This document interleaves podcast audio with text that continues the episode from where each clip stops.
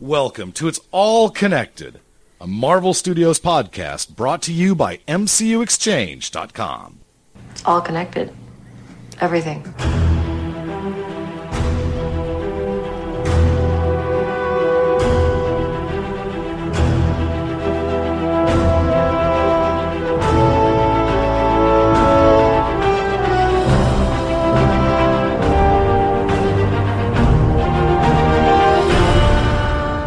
Episode 84 of It's All Connected. And as Matthew pointed out before we recorded, uh, this is episode 084.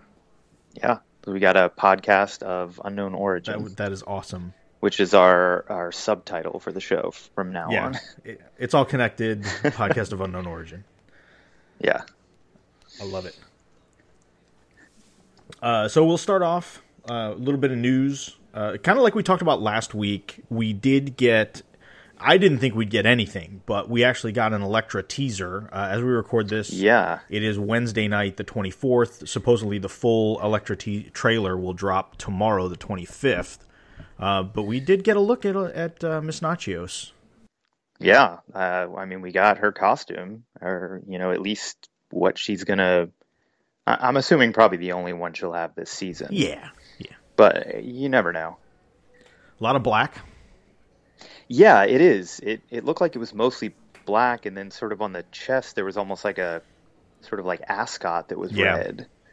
Um, and we well, actually, you know what that is because there were sort of some promo images. Uh, I think it was sometime last week on MCU Exchange. They posted some promo images that they found somewhere on Tumblr, and one of them was Elektra with like a red bandana over her mouth Right, um, right. sort of like covering her neck and mouth. So I'm now that I think about it, that's probably what it is, kind of coming out of her like top, like tucked down. Because in the little shot we see, she doesn't have anything covering her face. So I'm guessing she pulls that up. And but yeah, that was kind of the only red, which is um, I, guess surprising. But then I suppose you know Daredevil is so red that maybe they don't want to sort of cause confusion with I think- that for now. But I yeah, I, don't mean, know. I think some of it gets back to what looks good on the comic page may not necessarily look so good on film, kind of thing. Definitely. you know? and her her outfit is notoriously sort of would be problematic to pull off. Yeah, Um, so, and yeah, I, I I do think they probably want to leave this sort of like all red look for, uh, you know, even though Daredevil has some black in his too, but but you know, I I think with a lot of these comic book shows and movies, I mean, the movies have proved it. The costumes are sort of always evolving, so you know, I I can. I'm sure we'll get a different version of an Elektra costume next season, and probably same with the Punisher. Because so far we haven't even seen him with the skull T-shirt, right, right. so that might that might not be something that comes until the end of the season. That might be kind of like a big moment, like um, when you know Matt gets the Daredevil costume. So we might see something like that, where maybe he sort of embraces um, his vigilante identity more and pulls on the skull or something. Yeah, and and it could be, you know, we need to find out what her mo is. You know, if she operate, if she is truly operating as a vigilante or assassin, and she's kind of operating in the shadows, having a bright red costume is probably not a good plan to, uh, to stay right. hidden. It, it- yeah, it was always a. It's always been pretty iffy that her and the hand wear all red, but they're ninjas. So, um, again, you know, it pops on the comic page, but yeah, it, it, it definitely makes sense. But I mean, you know, we, we saw her with her sais. yes. She's got those, so she definitely has her signature weapon, and she is definitely using it on people. So, yeah, um, it's a shame that this will this will drop right when the trailer drops. We'll have to wait until next week to talk about whatever we see, but I'm excited. Yeah, me too. Me too. Uh, so, kind of sticking on the TV front and the Netflix front. Uh, so, there was some talk a while back about the Punisher getting a spin-off, and you know, we kind of talked about that as well, and you know, we kind of prefaced it with rumor. So now, like the word is, oh no, Jeph Loeb says it's you know not happening, which I I- I'm gonna I'm gonna read his actual quote because I think I think when you get past the clickbait and, and you and you look at the actual title, it kind of it it's it says it, but it doesn't says it. So Loeb said, "quote I think that's something that people are speculating on, as opposed to something that's actually happening." Uh, he uh, Loeb told Digital Spy, "It's clear. It's certainly our hope that any of our characters will be embraced and that people will want to see more of them." So he doesn't say Right, it's, it's- not happening, but he doesn't say it is. Yeah. Yeah, I mean, and it, I think that's fair. That's sort of the boilerplate boilerplate response because, of course, he's not going to. Even if it was happening, he's not going to be like, "Yeah, it's definitely happening." I mean, they, you know, Marvel is notorious about how anally they release this information. So, I I still think it's very much a possibility. Oh, and I- sure. I, yeah, I, I don't think his comments rule it out whatsoever. You know, I mean, I we've heard him and other people say sort of the exact opposite, and I think the whole thing is if they're happy about it and people are happy with with him, I think they'll do it in a heartbeat. You know, if they can like fit it into their production schedule somehow. Yeah, and I think I, you know I think they want to keep the focus on what the known quantities. You know, keep the focus on season two of Daredevil. Keep the focus on the fact Right. that they've renewed Jessica Jones. That uh, Luke Cage is coming. So you know Yeah. why kind of go off script? Because if they if they have greenlit a Punisher series or at least are moving forward with possibly greenlighting it, there's so much unknown at this point. You why would you why would you kind of just detract from your message? Exactly, and and they do that all the time. I mean, rumors swirl for months before they come out and officially announce it. So yeah, they're they're definitely not just going to drop that that information right now, especially before it's debuted. I mean, they're going to want it if they've got that in their back pocket. They're at least waiting until the show drops. People have seen it, the reviews come in, and everybody's raving about Jon Bernthal and the Punisher, and like, we want to see this series. That's when they'll, you know, that would be the earliest point with when they would come out and say, "Well, guess what? We're doing it." You know, you know, critical acclaim. You know, behind this character, we're gonna give him his own spinoff. But that would be like the earliest. Yeah, we- we're certainly not going to hear about it before the show's even been seen by most Yeah, people. and two, you want to hedge your bets because if for some reason, yeah, what if he? What if he? yeah, I was just gonna say, know? what if it comes out and everybody's like, that is the worst Punisher ever? Then they're then they're Yeah. host. Exactly. Then they're going to be like, oh, okay, so I guarantee they're having those talks.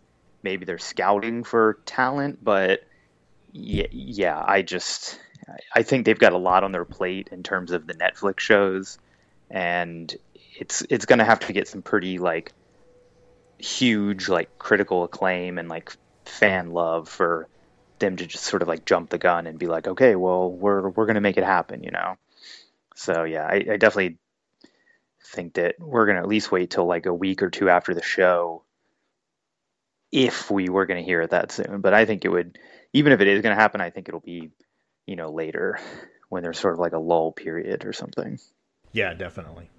Uh, the next bit I have is we're getting more news about Marvel's Most Wanted, and uh, Yeah. this is not what I thought it was going to be. If if this report is accurate, uh, which uh, again CBR reported this. There's a lot of outlets that are reporting uh, with this. I, I guess did it come from one of the? Was it like a pre? Uh, did somebody get a hold of like uh, That's what it seems like like. some studio thing? Like they were to like an advertising deal, like to I, I'm not entirely sure, but that's that is what it seems like. It seems like because it didn't come out official it- from ABC and Marvel, correct?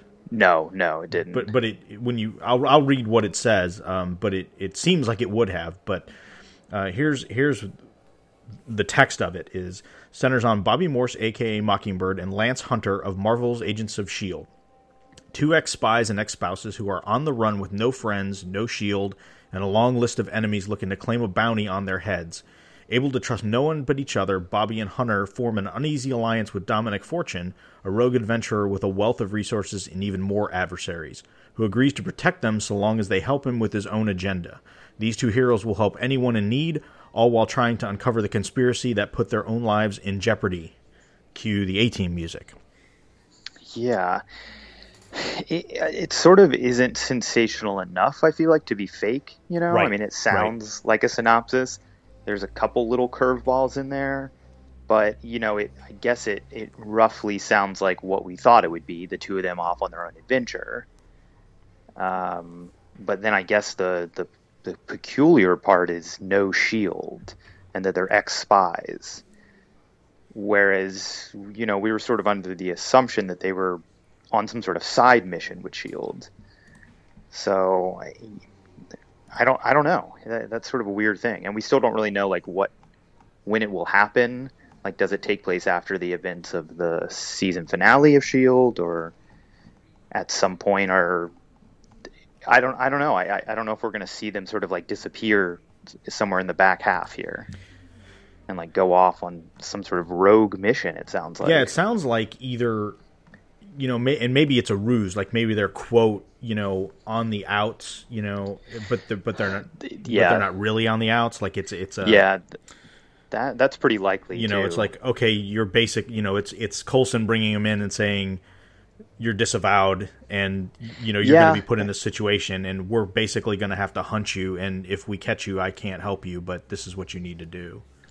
yeah, that that could make sense. Sort of creating a little bit of internal conflict while also not really, you know, like leaving it open that they could peaceably come back into the fold if need be. Yeah.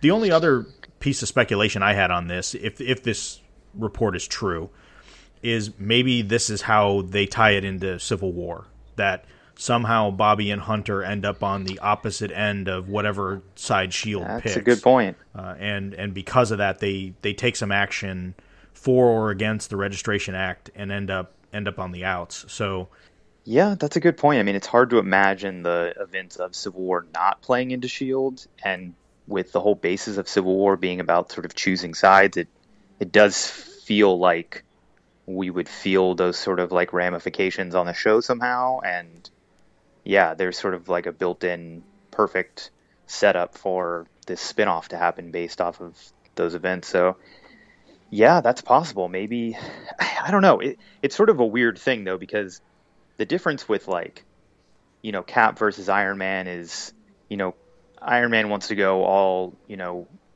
you know government mandated and oversight and all that and cap doesn't but shield every member of that team is already working for a government organization.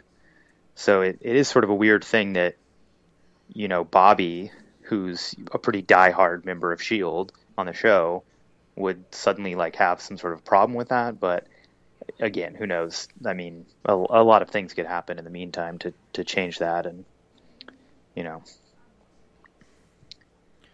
I agree. And like I said, this you know this Yeah. this could be preliminary. This could change. you know, this could be 100 percent true, 100 percent false. You know, we don't we don't. right, right, yeah, it's it's uh, sort of up in the air, but um, it, it definitely seems like something like that could exist Sure. though at this point. Yeah. I mean, we're we're early enough where there there could be something that was circulating to advertisers about the show, because it seems like they're moving forward with it anyway. So it seems like a, a plot synopsis is is definitely exists somewhere. So um, it, it certainly seems like this could be one of those things that in like a week Marvel announces it officially, which is usually their mo with stuff like this. Yeah, So I don't know. Maybe we'll know by next week. maybe so. the next bit I had is kind of something that created a big uproar, and at the time I was like, I'm pretty sure he misspoke, but uh, Anthony Mackie was being interviewed, and you know he was just gushing about Civil War and just how you know he feels that um, Winter Soldier and the first Iron Man movie are the two best Marvel movies, and he was you know just going on and on about it, but said that you know Civil War is so much better than than both of those. And he was talking about character interactions and, and interactions with his act with the actors and actresses. And one of the pairings he brought up was Scarlett Johansson, and he said Mark Ruffalo. And at the and you know these guys do these press events and he's promoting this triple nine movie so he's probably you know operating on no sleep and flying you know Right. god knows where so i was like well maybe he meant um, jeremy renner and just said mark ruffalo like he you know he just misspoke Right, or he was just sort of talking about, you know, in general, or yeah, right. There's a lot of, a lot of ways that could yeah go. so everybody of course the internet won a fire and was like oh hulk is in you know civil war after all and you know every right, which we keep going back to over and over and over Yeah. again. Uh, and I, I kind of, you know, my comments were, you know, hey, I, I think this is either taken out of context or he misspoke or you know he meant something else. And sure enough, he kind of uh, he came back and just I, I, hate to even say retracted because that that makes it sound like he said something in, in his you know in, in his changing his his position. But he basically said. Right. I just like it because this is the kind of movie where these type of actors, you know, you know, he, he just was talking about in general these pairings that have gone on over the course of you know of these films, and you know he wasn't speaking specifically about Civil War, but just talking in general. So right, which I mean makes sense. These these movies sort of merge together so much, and you know, just last year he was in a movie with all those said actors. So yeah, I I just I really think the whole Hulk being in Thor Ragnarok sort of definitely puts the the kibosh on him showing up in Civil War. I just I feel like it's clear that he didn't have a place in Civil War, so they explicitly were trying to find a place for him before Infinity War. You know, they put him in Ragnarok, and um, you know, there's just everybody's in Civil War at this point. So I just I feel like we're safe to say that Hulk will be one of the few people sitting this movie out. Yeah. yeah. And that's okay. so I I don't know. I think it's we're just gonna have to wait until the movie comes out for people to stop finding a way to think that Hulk is going to be in it somehow. Agreed. uh, the next bit of news I have in Matthew, this is something. The next few items are, are, are some things that you brought up.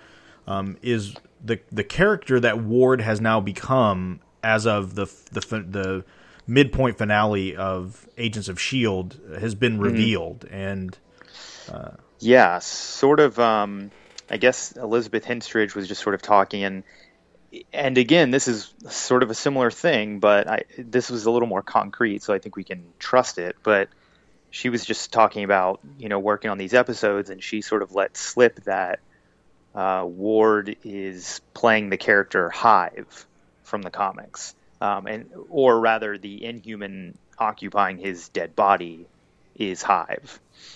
Um, and yeah, it's you know we were talking about this a bit beforehand, but Hive comes from Jonathan Hickman's run um, when he wrote the Secret Warriors comic. And a lot of the elements that have been popping up, including uh, Yo-Yo Rodriguez, who is Slingshot, who's we talked about last week. She's going to be on the show.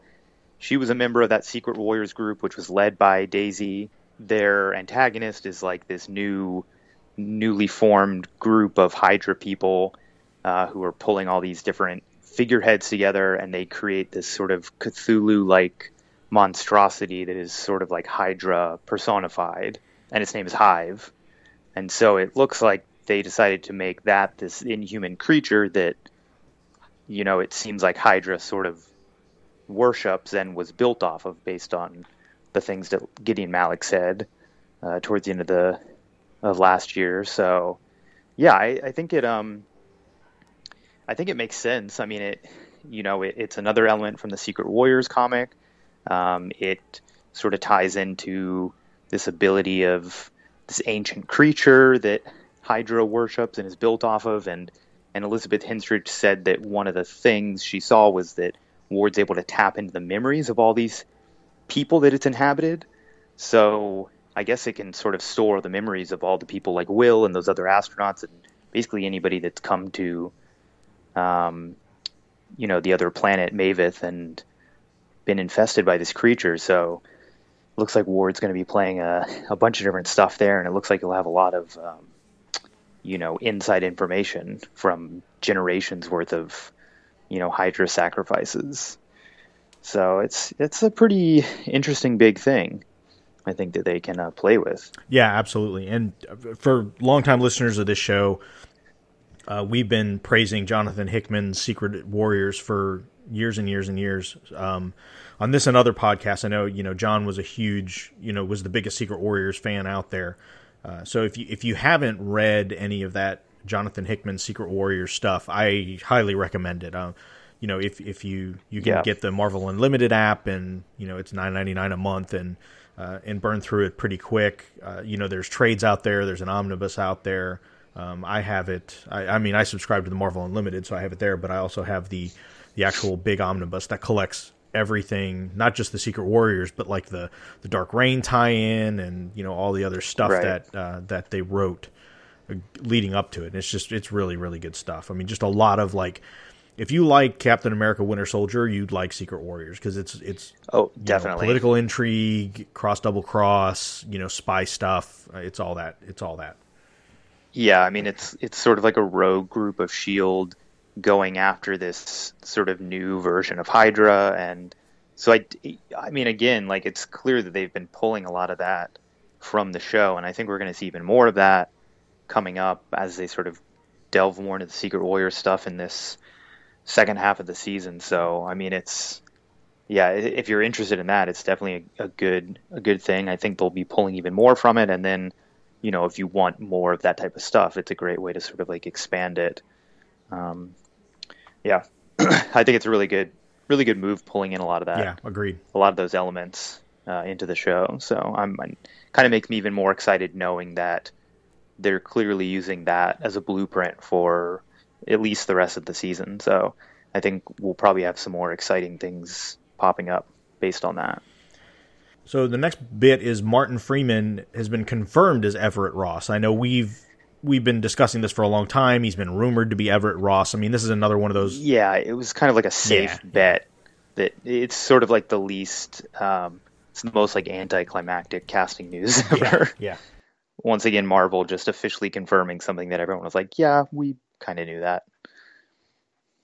So, but I mean, yeah, you know that ties into Wakanda because in the comics he's like the the diplomat to Wakanda.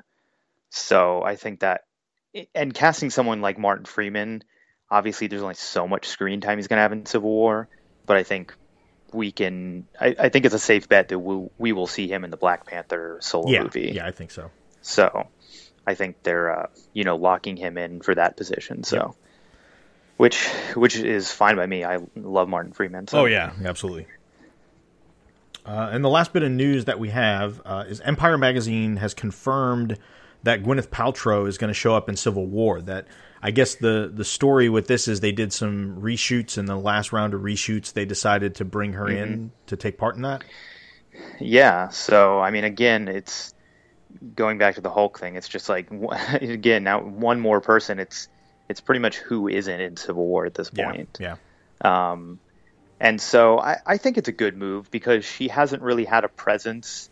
You know, she had like a little bit in the first Avengers when Tony's, you know, going to sort of sacrifice himself.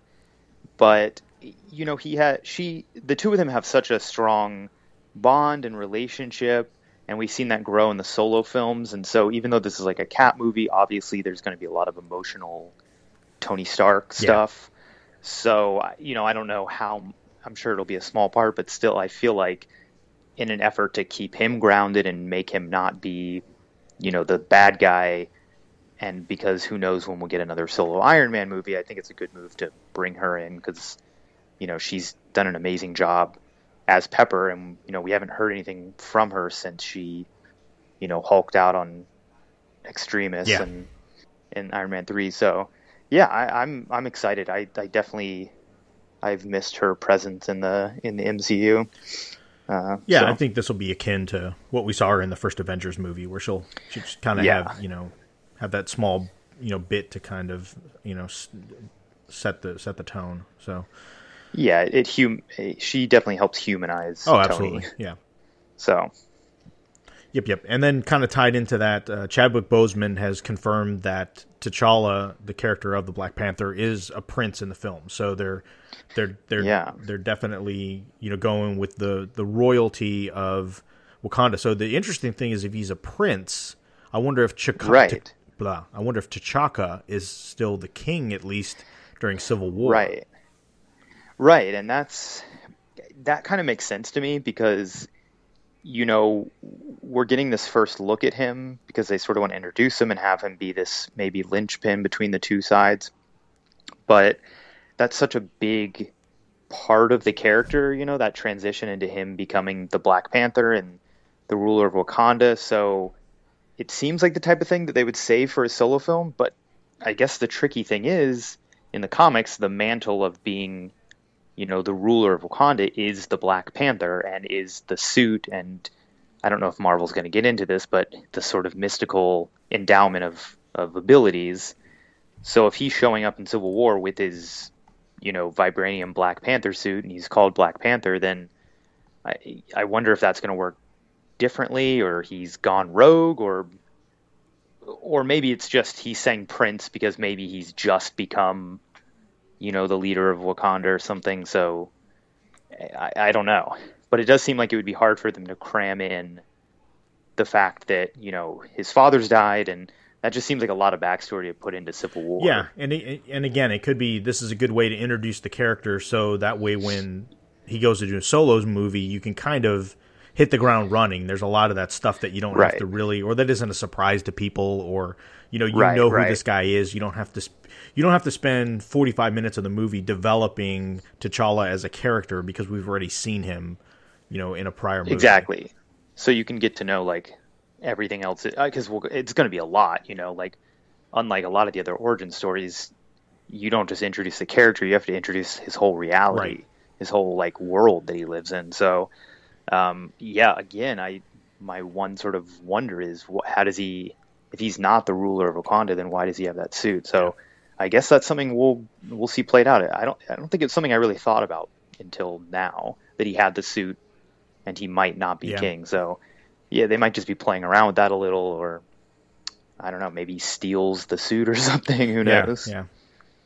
So, but yeah, I think I I think that's basically uh, all the all the things that happened. Still didn't get the Guardians casting news. So No, and I'm I'm kind of surprised that we didn't get the official, you know, deal because yeah, you know, we have. I mean, for those interested, uh, keep an eye on James Gunn's Twitter and his Instagram and his uh, his. Uh, you know, I guess he Snapchats. You know, all this Facebook. He does. Facebook. Yeah, He posts a lot on Facebook, or you know, also keep an eye on MCUExchange.com. absolutely. because we'll definitely post about it. But um, yeah, you know, last week he said that an official one was coming this week. So, you know, if we got the Elektra trailer dropping tomorrow, I'm wondering if maybe we'll just get it Friday. Maybe, maybe so. So they might just kind of cram it all in before the weekend. So, again, I have a feeling that by the time we record next, we'll probably have that to talk about. Yeah, yeah. Especially now that So- filming is well underway, it's going to be hard to Exactly. you know to not confirm or deny casting. Ex- yeah, yeah, definitely. So that's the news. Again, this week we got a double dose of Agent Carter. Uh, the ratings, Yeah. I guess you could you could take this as a good a good news bad news situation. Uh, the ratings didn't go down, uh, but the ratings didn't go up either. So Yeah. they held, uh, which is which is a good you know that is good. But you know, given that we've only got one more Definitely. one more episode left until uh, actually one, one more less episode left this season. Uh, I'll be curious to see how it ends and then what the lead into Agents of Shield is. Yeah, it's um, yeah, I'm really curious about it because they were two really action-packed episodes. I mean, Yeah. they there's been some slow movement at the beginning of the season. The last few episodes have definitely picked up a pace, but I mean, man, these these two could almost be like a a movie in themselves. I mean, there was so much action and character development, and the plot just really ramped up. And I'm I'm sort of surprised that we only have one episode left to finish up this season's storyline. Yeah, I mean the one thing. So the two episodes we got were episodes eight and nine, "The Edge of Mystery" and "A Little Song and Dance." And uh, one of the things that really stuck out to me, just watching them both back to back, is the performances. I think were uh, were extraordinary. I mean, everybody Yeah. up their game, and especially. Uh, especially Jarvis, you know Edwin Jarvis. I mean, it, you know the the the, Yeah. Oh my God. I mean, yeah. the character development we got um, out of James D'Arcy was just unbelievable. I mean, those scenes with him and Anna were uh, were Yeah. incredible. I mean, just you know, just uh, you know, just showing the range that he does. I mean, just Yeah. He hasn't got a chance to to do uh, a lot outside of sort of comic relief. yeah, yeah, um, in in the whole series. So it was definitely uh, a really nice surprise to see him really get a expand his range, and then of course in the second episode, him and Peggy have an incredible exchange. yeah, Um, the two of them, I mean, Jesus, they you know they have such great like comedic presence, but they really were able to really sell their dramatic chemistry as well. And yeah, I'm again just uh, you know if that's if this is the last we see of them, I'm even, I'm I just keep getting more and more bummed because the two of them are just like electric together on on screen. Yeah. So yeah. But the the first episode started. It was interesting. We got a flashback to season one when Peggy infiltrated the club and she had the Yeah. the the white dress and the wig and the blonde and it was kind of cool that we got to see the other side of that that you know Anna was actually listening in to Jarvis while he was talking to Peggy. And yeah, I think that kind of gave her you, the, the intention with this was it kind of gave her her first glimpse into what was really going on with Jarvis and that what he was really mm-hmm. doing for Howard and you know that there was this element of danger. And I think that that kind of allowed her unbeknownst to us at the time to pull back away from what he was doing again it gets to what she said a couple episodes ago where she's like yeah I, I liked it better when I didn't know um, Right. And I mean, it's it's a good little device to give her a little more presence and a little more character development while her while still leaving her current fate, you know, unknown Right. uh, for the time being. And yeah, I mean, that was a moment that, you know, when he's on the phone with he calls to his wife. I mean, I you know remember that moment from the first season. So, and I, I mean, I think that was maybe the first episode. Um, so it was sort of like a fun thing to, yeah, then set up that, you know, I mean, obviously she was there. He calls to her, but you know, now we we get to see that, and I thought it was that was a really clever move by the the writers. and again, he he's upfront with her. You know, he, he tries to be coy about what's going on, and Mm-hmm. but not lie to her. Just like kind of dance around Right. it. And then when she kind of asks him specifically, he's like, "Oh no, it's a lady. It's you know, you know, Miss Miss Carter." And he, you know, he's very upfront with her about who this is. So again, it just kind of gets back to the whole. He's not hiding things from her, and she's not.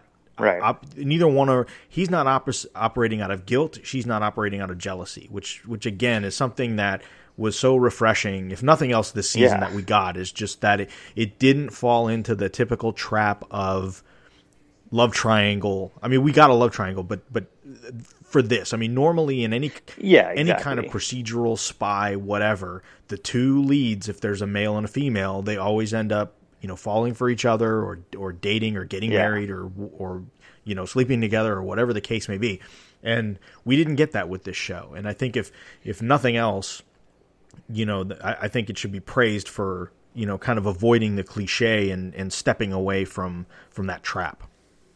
Yeah, and letting the male and you know letting them have a male and female character have a platonic, a close platonic relationship. You know, I mean, mo- most movies and TV shows would have you believe that that's impossible. Right. That you know, women and men cannot be friends without some sort of you know romantic uh, or sexual occurrence happening between them. So I mean, it was nice for you know them to repeatedly be like no they just are really close friends and you would never question this if they were both women or they were both men and you know it's just like they're just two fully formed characters and and Anna as well you know not making her it's just like no she's a smart intelligent fully formed female character she you know knows her husband she knows her relationship and their love for each other and she knows that they're friends and it doesn't ever need to even be addressed i mean we address it of course just because of how almost shocking it is that they aren't doing that.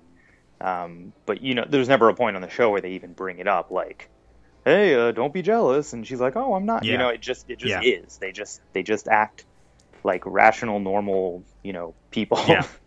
and and yeah, it's it's great. I was I was almost worried for a split second that during the flashback when she first finds out about her that she would be a little like I don't know. But again, they just I just got to trust the writers. They just never go, you know, down that path. Yeah, and then the scene we get with him by her bedside, where he's just like, the more he says, "I promise I'm going to do this. I promise I'm going to do that," and he starts to just like, the more he says, the more he starts to break down, and the more emotional he gets, and the more hopeless he is that you know she may be gone for good, and Mm-hmm. And then when she slowly kind of wakes up, it's kind of funny because she says, you know, don't make promises you can't keep. Yeah. Um, and then, it, and that I, I, woke up a while ago. I just yeah wanted to see how many things I could get out of you. Yeah. I, I, mean, she's great. I, she's just such a like joyful character, yeah. you know, um, who clearly also has, you know, she's not like constantly nothing but happy, you know. I mean, we saw shades of that, and but I just love the sort of presence yeah.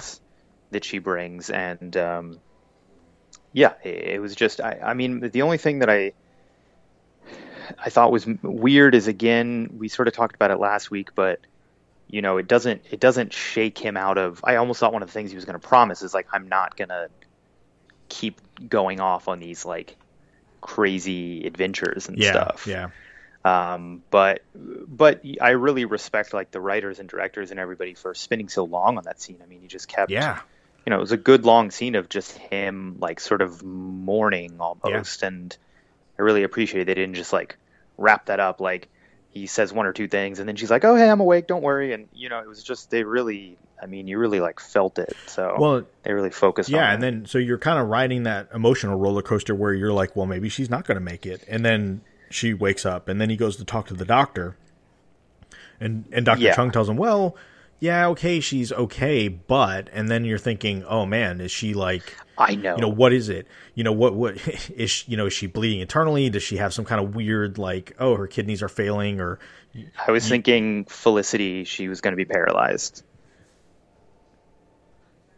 You know? yeah, I, Like she wouldn't be able to walk. Oh, sorry, Arrow. Oh Arrow yeah, yeah. I thought I was like I didn't watch Felicity, but uh, no, sorry. Yeah, I just realized. Oh, there's a show called. No, I was just like, oh, this, she's gonna she's gonna be paralyzed. yeah, and I even thought it was something like more severe than that. Like I thought there was some something Right. going on that she wouldn't. she was gonna die in a few months, or yeah, yeah. All these things were running through my head. Like, And then when we find out it's you know she can't have they can't have kids, it's like man, there's another stab. It's like man, it's like you know we're riding this emotional roller coaster of you know him having all these feelings and then it turns out she's okay and then oops no now she's you know not i mean you're basically telling this you know relatively young couple uh, you know trying to to you know for the most part i would say still trying to make their way in the world i mean right now it just seems like jarvis is so tied in with with howard and you mm-hmm. know and and you know they've gone from new york to los angeles and you know all this other kind of stuff going on. And now they can't have any kids. It's just like oh man which y- you know then your mind starts racing with all the things. It's like you know okay is this is this why tony built the ai and named it jarvis? Because basically this is the man that raised him you know all these years growing up because he didn't have a son of his own. And it's just like you know it just starts you thinking of all these other things that are going on because uh, you know because of what you know so it just it was it was it, it, as, as devastating as it was it, it worked uh, on on a lot of different levels yeah, yeah. I mean, I, I, I definitely appreciate them sort of like flipping it a little bit on us, and you know, there's still sort of like this emotional impact. But I, I, I will say that I was sort of like with my mind racing as to all these things. Like as soon as that happened, you know, my wife and I like turned to each other and we're just like, oh, okay, well, you know, at, at least she's not paralyzed. You Right, know, like right. at least she's not dying in a few months. We are like, you know, they could, you know, still adopt or something. So it's like, and and then I guess the other weird thing was, you know, they never really have this sort of moment. I, I think maybe the writers could have put in a moment where they talk about wanting to have kids because Yeah. they've never like talked about that. So I think that would have like really like sold that more as like a sort of devastating blow to them. Whereas, I, I mean, obviously, like the look on Jarvis's you know face and him not telling her, I guess that sort of infers it that that's like a big deal to them. But um, yeah, I think maybe that would have been like some sort of little moment of that just to really like sell it to us that like per, to them personally like this is like a pretty devastating thing. Yeah.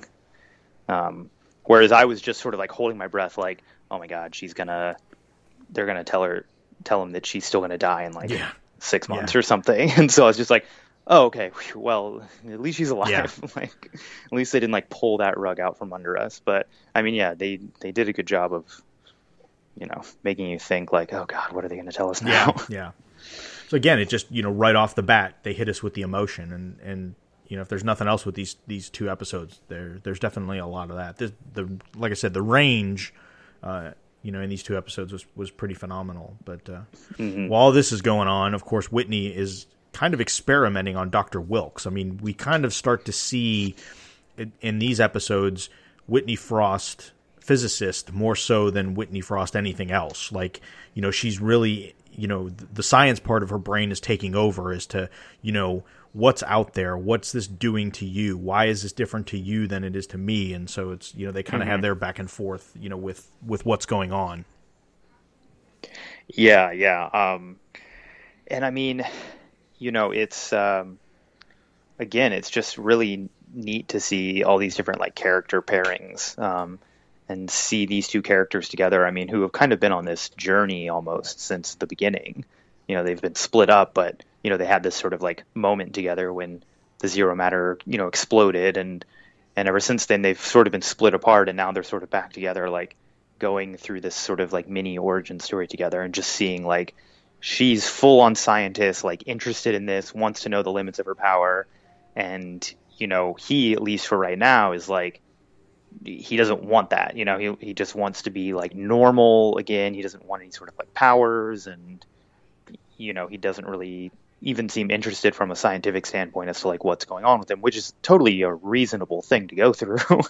like everything he's gone through. I mean, he's he's just like I just want to be normal again. yeah. And he's starting to realize that there's something going wrong with him. Like it's starting to, you know, she she thinks this is cool and something to experiment with, and he's like, yeah, I, I think right. I'm probably gonna like, at worst, uh, at best die, but at worst, uh, you know, cause an explosion that's gonna, you know, possibly end end right, the world. Right. yeah, yeah. I mean, he, they basically have these like black hole powers. I mean, you know, so in in his mind, you know, she's of course already consuming people left and right, but in his mind, he's like, I don't want to do right, that. You right. know, like I don't know if I'm gonna suddenly like turn into a black hole or suck people into me and stuff. And so, he, you know, he's justifiably horrified by everything that's going on, where she's like, you know, intrigued. So I mean, it was a nice, you know, it was a nice contrast between the two of them and and how they're sort of viewing their, you know, gifts, you know, yeah, quote gifts. So then the the funny part with this is is Dr. Samberly shows back up in the telex, the, the, whole telex thing where he basically Howard faxes over the designs yeah. to some crazy gizmo. That uh, the only thing that was cool about well, there's many things cool, but uh, the fact that it was a gamma radiation device, and I was right, like, "Oh, yeah. here we go, gamma radiation." Yeah. Um, you know what comes around well, goes around. Yeah, when he, I, I, was just remembering this, but when he decides to go off to like South America, I, I think they might have mentioned something about that, like he was going to find a gamma radiation expert, or I, am not sure if you remember that. No, not, I don't. But I don't. Maybe that didn't happen. I just I know he there's some reason he's going to meet some sort of scientist in South America when he like disappears right, right. or not disappears, but you know just like goes off.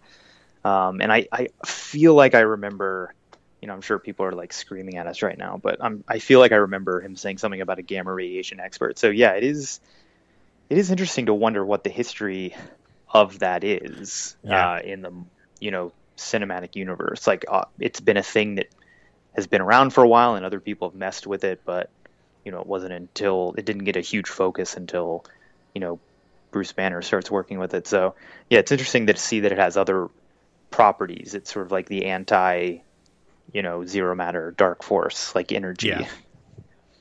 Oh. But then the the one thing that and I was doing a lot of live tweeting and stuff, and I didn't get a chance to. I, w- I meant to watch it again, but we get Thompson who's having drinks with with some old buddies, and then comes across a series of documents.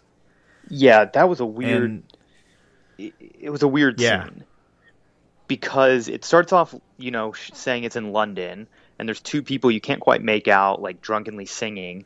And at first, I thought it was another flashback. That's what I thought at first too, with yeah. Jarvis and Anna, um, because that's sort of what we've been set up. So, so that was a little confusing. And then it's Thompson like he went all the way to England to get drunk with somebody. So I'm like, okay, he's trying to because in the previously on it, he's talking with Vernon about getting dirt Right, on Peggy. right. So it's like, okay, he's talking to like one of her old friends or something, but then it turns out it's one of his old friends.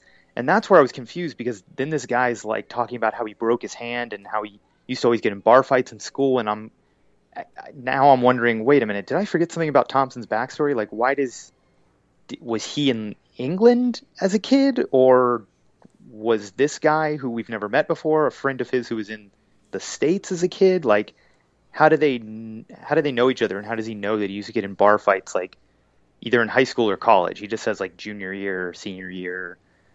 So it, there was just a lot of like confusing things, and then that guy had like a file that he forgot to mention he had with him the entire time they were drinking, and until the end. And also, uh, maybe I, I'm going to feel like an idiot here, but when did Thompson break his hand? Or did that happen? Another thing that happened off camera? Because then later in the episode, or the next episode, he has his huge cast on his hand. He has the bandage thing. No, I, I'm trying to remember what had. No, something happened. That's what I'm trying to remember. Did we see a thing No, happen? I think or... we did. I'm trying to remember what it was, but yeah, there's something. Uh, he's just been such a non-entity this whole season he, that I just he kind of fades in and fades out. So you know, yeah, and thing. that was a perfect example that he shows up in a completely different place with a character we've never met, dumping a bunch of backstory that we may or may not have known, all to get a file that was somehow incriminating of Peggy committing war crimes, see that. But was also a fake. Uh, The whole plot just didn't make any sense. Yeah, to me, because I gotta he say, finds a way to unredact the documents. You know that with that with just like a viewfinder. yeah with that gizmo. It's like sure, And, okay, and, spy device. You know, she's not? a part of the SEO. It's like okay, well, we knew that because that was right. the whole bit. and it's and it says something about a massacre, But but the thing but we don't really know what that is. Or is she supposed to have been part of a massacre? Well, and it, the the interesting thing is it said June of forty four. Okay, well, D that was, Right. you know D Day was was June 6, nineteen forty four. Cap was still Mm-hmm. alive, so they were fighting Hydra actively during that time. You know, I think I think Right. Cap started in. He finally made it over to the actually into the war effort. I think it. The I have to. I, I mapped this out at one time when we back. I think when we did our we did a couple episodes a while back for people to go and listen where we de- we we did like um phase 1 and phase 2 where we just kind of de- or deconstruct it. We actually we did it for phase 1, we haven't actually done it for phase 2. Um, where we went through and literally like picked apart like all the references and the in jokes and everything. Right, right. And we kind of had this this time, you know, we mapped out the timeline of like, okay, when did Steve actually join the war effort versus when he became Captain America, and and uh, you know, so I think it was either very beginning 44 or very end 43 when when he actually, you know, stopped being, you know, a salesman for war bonds and actually joined the war. And I think it was into early 45 when he disappeared because it was right before VE Day when he when he went away. so it didn't make sense because they were like SEO. Well, technically she was SSR, but I guess because she was British, she was maybe on loan to the SSR from the SEO. Um, yeah, You know, there was a lot of weird stuff in World War II. You know, with all these different OSS and you know all these other different agencies, you know, working Right. together. So. I don't, and and and then when he confronts her with it, she's like, "I don't know what you're talking about. This is obviously fake. You know, war crimes. What are you doing?" So, yeah, and it went nowhere. Yeah. She was just like, I, I'm completely uninterested. And once again, it's just, you know, we keep wondering, like, okay, Thompson's got like a master plan, but like he clearly doesn't. Like he was still up to that point, like doing Vernon's dirty work. Um, and the whole thing was Vernon made up a fake file that he wanted Jack to find so that Jack would willingly be against Agent. Car- it's just yeah, like th- so weird. Like, why didn't Vernon just use that made up file in the first? yeah. why didn't he just slap it on, you know, Jack's desk and Yeah. say, you know, we got this from the Brits, you know, and Yeah, you know e- exactly.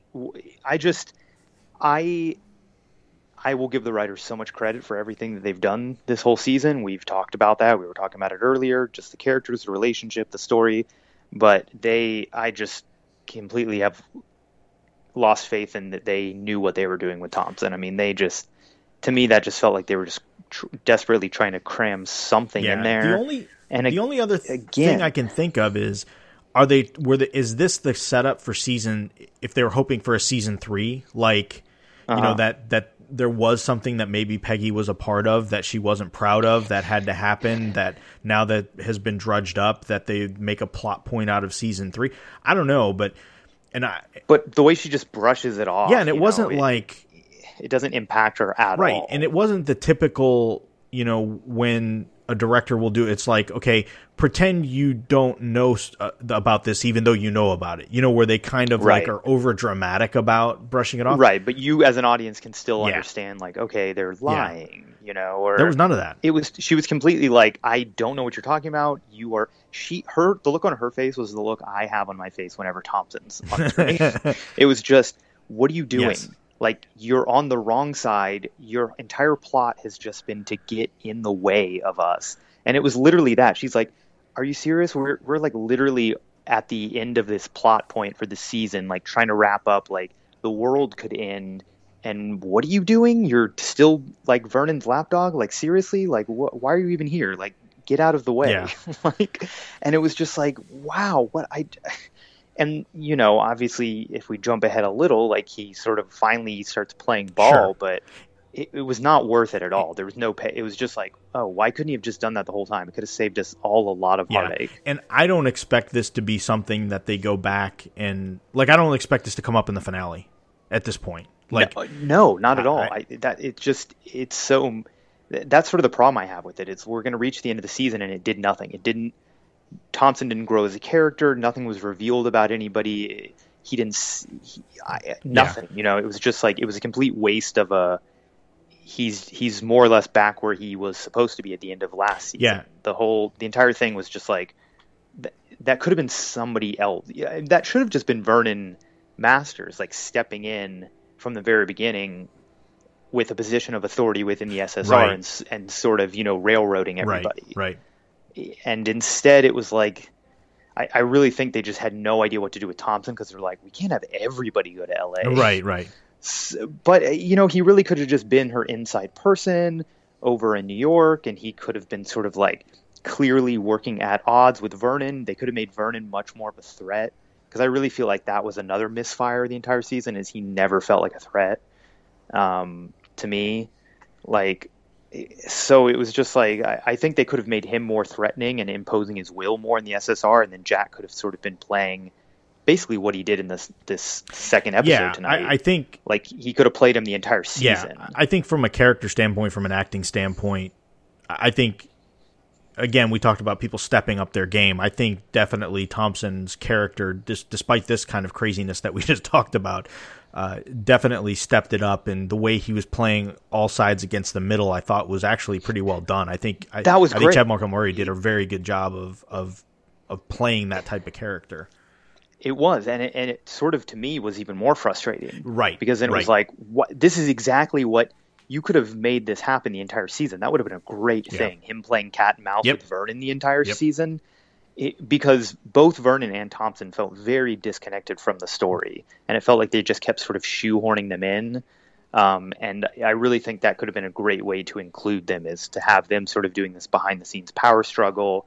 You you know, Peggy and everybody don't know whether to trust Thompson because he's selling it so well, and and then in the end, you could have even had it go up until this moment, like even up to the point where they're doing like this, you know, bomb exchange thing. Nobody still knows whether they're trusting Thompson or not, you Yeah. know, and th- that would have been an amazing, you know, we as an audience would hope, but at the same time, like that would have been a great chance for him to really like act and and you know even give uh you know uh God damn, Red I'm like, God I cannot Kurtwood Smith. I cannot thank you Kurtwood Smith give him a chance to you know it, it would have been a great opportunity for them to really like act that out or Yeah. really sell that the whole season and add in some of the sort of spy intrigue a bit more um, so yeah in a way I mean I'm glad it was much more enjoyable the second episode to see him actually do something um, but it sort of drove home like this is what he should have been doing the entire time so uh, yeah I, the, sort of the only points I knock off the show this season Yeah, I agree. I agree. but you know that's okay. I, I think everything else has been stellar, so I'll you know I'll I'll forgive Yeah. it. Yeah. um, so they they decide. I thought this was actually a pretty clever bit how they're they're going to get Wilkes back by trading the uranium and actually by faking it and you know Mm-hmm. making you know making something that will make them think they have uranium, even though they really don't have uranium.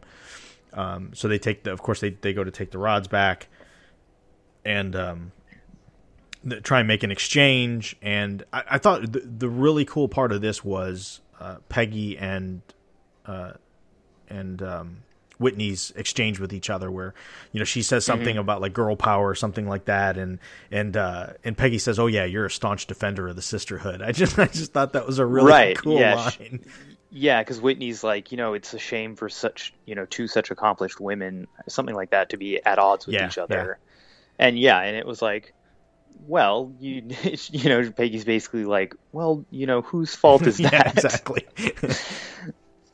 So, I mean, yeah, I again, like, I think she, you know, Frost has been the real. I feel like they kind of positioned Vernon as a villain, but Frost was like the real oh, villain. Oh, sure, and, yeah. You know, she was definitely the real threat to um, Peggy in, in a way that you know Dottie was in the first right, season. Right. Um, and and yeah, I, I they've done such a great job of being against each other and and I really loved it because I in my mind I think one of the big things people always talk about is you know we need more female superheroes. I, but I think nobody's talking about that we need more female supervillains oh know? sure. like, absolutely. you know I want to see the person the all powerful person behind the scenes pulling all the strings. It's you know it seems like it's almost never you know if you have a female bad guy she's almost always like a lieutenant you know a second in command. Um, but I think in the MCU, this might be the first instance where, you know, the main, most powerful person, like commanding everybody else, uh, you know, the supervillain, you know, for all intents and purposes, is uh, female. Yeah. yeah. So and actually has like powers and everything yeah. too. So looks like we may uh, so, we may see a little more of that in uh, Thor Ragnarok, but uh... yes, and I'm very excited about yeah, that. Yeah. yeah, I mean, I want to see that start changing. I mean, it's a it's one of those things that you know hasn't really been highlighted as much, but I think it's just as important. Um, is you know more more diversity all sure, around. Yeah. You know, um, so, but yeah, that that's just one of the things I've loved about this this season is giving, you know, Peggy a formidable female foe. Yeah, absolutely. And and she's done a great job um, with it. So. So anyway, so after after they kind of have that exchange, and then the, the the suitcase that holds the things drop, and of course, when they fall out, they don't explode or leak or right. cause, cause like they don't all yeah, die. they don't all die. They realize it's a fake, and then things get get really hairy from there, where uh, they kind of have to shoot their way out and uh, and escape and um and get away, and then. Uh, you know, the, again, this is where things get all crazy, and then, you know, it's kind of like Thompson, Masters, Peggy, Sousa. You know, they all kind of like agree that, uh, you know, kind of Whitney is is the end villain. It's it's almost kind of like like the nuclear option that they're that they have with each other, where it's like, okay, uh, you know, I won't push the but, you know, I won't push the button because if I push the button, you're going to push the button, and if you push the button, then he'll push the button. You know, so it's almost kind of like, uh, you know, like the nuclear, you know, it's it's the war games, right? Yeah, exactly. You know, it's like nobody's going to rat or, or do anything to each other because we know the other person has just as much dirt on them. So they kind of agree at that point to swallow their pride and work together. And uh, Whitney Whitney yeah. gets a hold of the actual uh, uranium yeah, and um, I mean, uh, one quick aside back to that little standoff thing is we got uh, one quick sh- bit of Wilkes using his superpowers. He he got a he was able to control his uh, sort of phasing ability, yeah, and, and, he jumped out of the truck by jumping through the right, wall, right? Which I was you know really excited about because I mean he's he's had a rough time, and you know I almost wish his arc had have maybe accelerated a bit more, but you know, I was really hoping that while Whitney was using her powers for evil, maybe we'd see Wilkes become sort of a a bit of a superhero and you know somehow be able to use his abilities one way or, one way or another. So it was cool to see him do that, and I was a little bummed that we didn't get to see a little bit more of him, you know, passing through walls and you know using his ghost powers. Um, but I thought that was a cool little moment when he just like clearly got control of his powers and like just jumps out the the wall of the Yeah. van. And double, I mean, double crosses them too. Yeah, I was gonna say this That is was sort of the other This was a pretty big turn for Wilkes's character because at this point he's pulls a gun on Peggy and um, yeah, point. Yeah, six a shotgun in her Yeah, face. yeah. and- and then it becomes a whole well it's because he's being corrupted by the black you know by the zero matter and you know and then we get to the next episode and he's like mm, no that was really me. Like it you know you may think Yeah. it was the zero matter but it really wasn't. You know it was you know kind of desperate desperate time call for desperate desperate measures. And we kind of realized that i think some of it was the greater good. Like i think i think ultimately he was trying to get away because he's becoming unstable and he knows he's becoming unstable. And and you know not quite as much as he will very shortly but he knows there's something going on with him that he needs to be away and if that and at that mo- at that moment I, I guess his thinking was well even if I have to shoot Peggy to get away then uh, you know the, the life of one versus the life of many but Well, yeah, but then the weird thing is, is he's the whole reason he's pointing the gun at her is he's trying to get Sousa to reveal where those real Right, uranium right. rods is. So he's still working Whitney's side. So I guess the the sort of thing I'm wondering is, wh- why was he convinced that Whitney getting those uranium rods was like a good idea? I mean, I don't I don't know if he thought maybe that would somehow cure him or yeah I mean maybe when they opened up the vortex. Yeah, you maybe knowing that it's tied to the creation of black matter, that he would somehow be able to either use it to reverse the process or to, you know, to just finally Yeah. just be done with both of them. Like, okay, this is a way to get rid of us both. Right. Yeah, maybe it was that. Maybe he just thought like this is the only way to like diffuse the bomb that he thinks he is. Right. But I again, that was one of those moments that felt like a little because you know we never see him and Whitney Whitney come to that understanding. You know, Right. we sort of like leave them at one point, and then all of a sudden there's like that double cross, and we don't really know how much of the uranium prisoner exchange was like faked on Whitney's part to you know because obviously they knew that Wilkes was going to turn. Um, so all that was a little, you know, I wasn't quite clear what Wilkes' motivations were in the whole thing, in terms of you know willing being willing to kill Peggy just so that Whitney could get those uranium rods. Right, right. So um, yeah, I, I wasn't entirely sure about that, but I guess you know it is like you're saying that he's just desperate. He just is trusting Whitney for some reason, thinking like, okay, somehow she's gonna like help me. Yeah, yeah, it was it, a, a lot going on in a lot of ways. I think you can yeah, interpret. yeah, a lot to yeah, unpack. yeah, yeah, yeah. Might have to go back and watch those again. Yeah, one of the cool things again, I'm I'm like a date time nut. So one of the things we got was this was uh, July 9th, 1947. So again, it kind of gives us a understanding of like where we're at, how far away we are from the war and and everything Mm-hmm. else. So I just I always whenever I see like dates and times on stuff, I always kind of take note of that just to kind of give us a frame of, you know, where things are.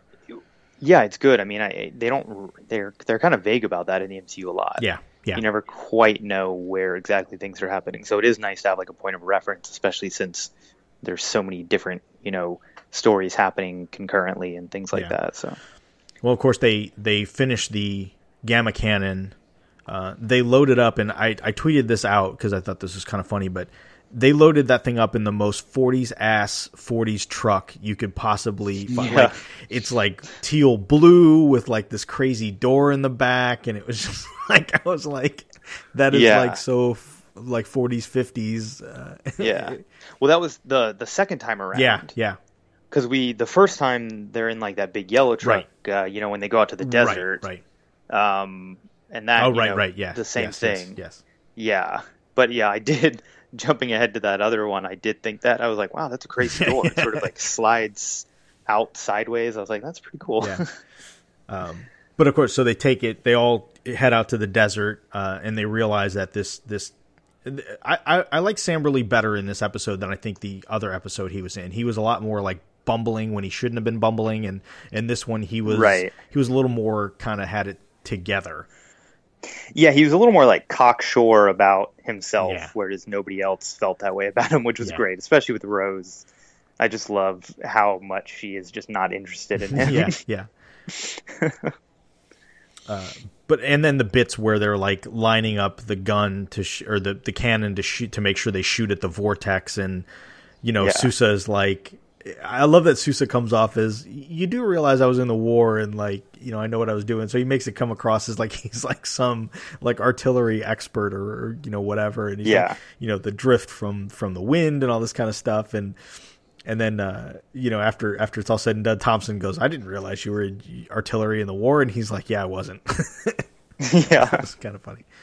Um, so of course, when Whitney lets off the bomb, it sucks Wilkes up and starts, uh, and actually sucks him into it. So it creates kind of this weird bubble, and Whitney kind of freaks out because she feels like, Yeah. He's like chosen Yeah. and she isn't. which kind of starts to make you, you know, you just kind of start to see where Whitney's going with this, where she thinks this isn't just like, almost like this isn't, this part isn't science, that this is like.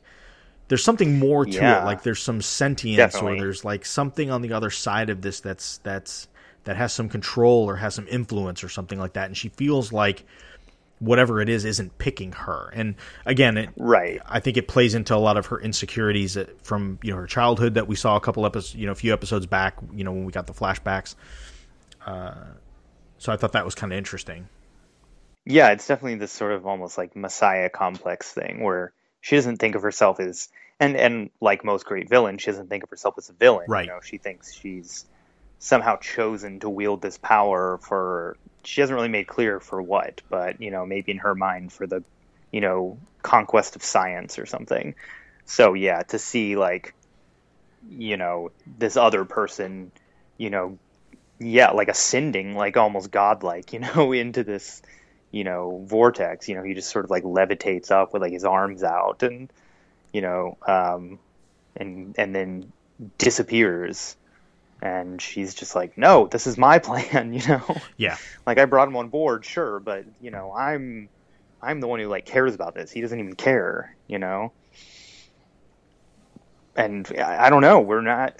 We don't really get an answer No. as to No. why it is that he got sucked up and she didn't.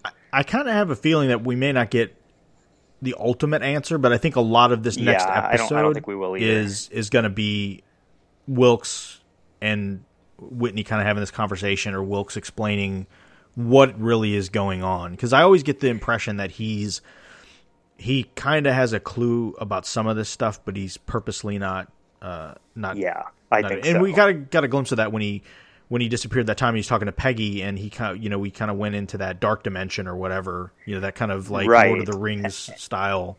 Uh, you know, thing. Yeah, and I'm thinking maybe that's what happened because I mean, obviously, when the when everything blew up the first time, she got these powers, but he clearly went somewhere. yes, yes, Like you know, we saw in the test footage of other things getting sucked in, and she's sucking things in. So his, you know, she sort of has the almost active ability to like pull things into the you know dark force, whereas he seems to have the ability to sort of go between the two worlds. So I'm, you know, if if that portal opening was the other world, then I think it, it sort of makes sense that he was the one connected to being able to like cross into yeah, that. yeah. Um, and yeah, I think you're right. I think he, I think he knows a lot more, and you know, clearly, you know, jumping ahead again, but at the end, he, the very end, he like clearly unleashes some of that dark energy and like does something, consumes her or something like that. So yeah, I think he's got some sort of control over it, and who knows, maybe we'll open the next episode with the two of them like in that other dimension, and like you said, he'll like explain things like I, I understand now i see so clearly or something like Yeah, that you yeah. know Uh, and then the episode ends with Jarvis and Peggy catching up to Whitney, and he doesn't even blink. Like he just walks up and no shoots her. Bam. damn And stone yeah. cold And then we see that once the portal closed, that um, that Doctor Wilkes was back. So he was just kind of laying on the ground, and of course we see like the weird, yeah sort of uh, you know, like bubbles on you know various parts of his skin where there's something weird going on. yeah for a second i thought because of the way he was maybe just the way he was laying or pulsing it looked like he had a really huge forehead Yeah. and yeah. I was like, and there, there was the gamma cannon, and I was like, is he like the leader? Did he? Yeah. Is that what they're making him? Something like Yeah. that. So, but uh, you know that I think it- that would have been too much. But for a second I was thinking, ooh, that's interesting. But yeah, he's alive. Whitney is also Yes. alive. She can, you know, survive gunshots, which is another interesting wrinkle in her powers. I guess she just sucks in the bullet, just like uh, Yeah, I mean, she's pretty much like living zero Yeah, matter at this yeah. point. So, and yeah, and then Peggy and uh, Jarvis get knocked the f out. Yep, they get knocked unconscious. uh, which then gives us a really really cool opening sequence for episode 9 i i was wondering you know we knew this was kind of coming they were going to have this musical number and i was Mm-hmm. Like okay how are they going to work this in and Angie was going to come yeah back. yeah and so it opens up and it's black and white which seeing that opening sequence in black and white and they put a little film grain on it and everything i was like man how awesome would it be if this show was in black and white like i just started thinking i Yeah, was like it- man this would be so sweet It would be cool. I mean, it's sort of one of those things where it's like that would be really a neat thing, but then at the same time, you know, one of the great things about the show is all the color. Yeah, you know, especially compared to like Shield and Daredevil and everything else. So it's like, oh man, I could. It, it would almost be cool if they somehow switched back and forth or something between Yeah. the two. Then I was like, man, But- it would have been awesome to have like a version of Captain America, the first Avenger, in black and white too. Just like man, yeah, that's true. it makes me think of all this crazy stuff. Uh, but that'd be funny. So then, of course, we get uh, she's just you know dreaming or you know hallucinating from being knocked unconscious and probably con- slightly con- concussed. Uh, And Mm-hmm. so she has this musical number, which I thought was cool. Um, yeah, a lot of call callbacks in this one. So she she was in the Yeah. red dress, and not the same red dress that she was in in uh, the first Avenger, but but a red dress and uh, Mm-hmm. looking stunning, of course. And uh, they do this whole musical number, and then Angie's back, and it's it's it was it was just really well done. I I I Yeah, liked it a it was- lot. Yeah, I love when shows do that. I mean, I'm not like a fan of musicals, but I love musical episodes when they are sort of like tongue in cheek or meta. Yeah, Um, yeah. Fringe, Fringe did a great musical Buffy, episode, of course, is like the standard for right? for all of that. And you know, especially you know, in the sort of Whedon connectivity Yeah, of it yeah. all. Um, and you know, Simpsons have done some great ones and stuff. So, I, again, I liked that this one was doing it in a sort of tongue-in-cheek meta way. Yeah. Like it, it's almost like her subconscious, everything that's going on with her, um, you know, is is played out in the form of of this musical thing, and and a lot of it is sort of about her feelings towards Wilkes and Sousa too. That's sort of like the the theme of the song a little bit is about her like choosing and being like I, there's some sort of line where she says uh, you know they were a nice distraction. And I, I sort of liked that idea. Like again she's taking the typically masculine role of like you know they're both interesting and they're great and you know it's sort of a nice distraction but even though i'm sort of conflicted about how i feel about them it's it's second to everything else i'm dealing with yeah, it's like uh, there's a lot bigger things going on than my love life right Yeah. now and which i and appreciate it's kind of brought to a head because the way she actually kind of wakes up and snaps out of it is Rose punches her in the face, which I thought, Yeah, which is which I great. thought was awesome. yeah again just really using rose's strengths Yeah, yeah, in these episodes turning down samberly and you know giving giving that right hook to peggy Yeah.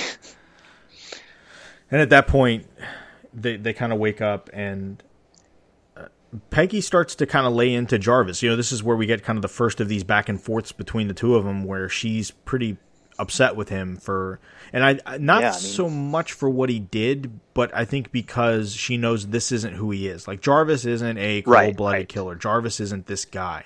and he's not thinking Yeah, straight yeah. you know i mean he all he was thinking about was like vengeance and not well what's going to happen to everybody else involved and you know the answer is now they're thrown in the back of this truck going you know god knows where Yeah. And then I love that the way they get out of it. She has that hot wire thing. So again, it was like Yeah, another cool gadget, spy yeah, thing, yes, yeah. I thought that was awesome. Uh, so of course they break out, and then and then again they kind of get into more of this argument, and and they're man that was intense yes, it was it was extremely intense. she just i mean everything she says that it's it's true you know i mean she really like again like i applaud the writers for just being like taking jarvis to task you know and Yeah. like and just you know like again like peggy she's not bulletproof, you know, but she's she's sort of just has this like moral and intellectual like place of authority that she's always in and i always appreciate that about her you know. It's not that she's always right and it's not that nothing ever bad happens to her but it's just like you know what? She's thought about this. Like she has her her life isn't amazing or perfect and i, I just love how she just laid it out to jarvis and i you know it was a little cold-blooded but at the same time he you know definitely really screwed up by doing what he did and you know put them all in danger and yeah, stuff yeah. and all because he wants to go on these fun adventures you know and she's like that's the thing that happened like that was your choice you know like you you got to the point where you are because of the choices you made and you know this is this is the life this is the consequence of these adventures that you call Yeah. them and yeah it got real i mean And then he kind of lets it drop on her that you know Anna can't have children, and I haven't told her that yet. And you know Peggy kind of lays off a little bit and kind of understands it to Yeah. some degree. But I love that bit where she's like, "Well, what, you know, they yelling at each other, and it's like, well, what do we do now?" And she's like, "Well, now we walk," and they just they Yeah. start walking.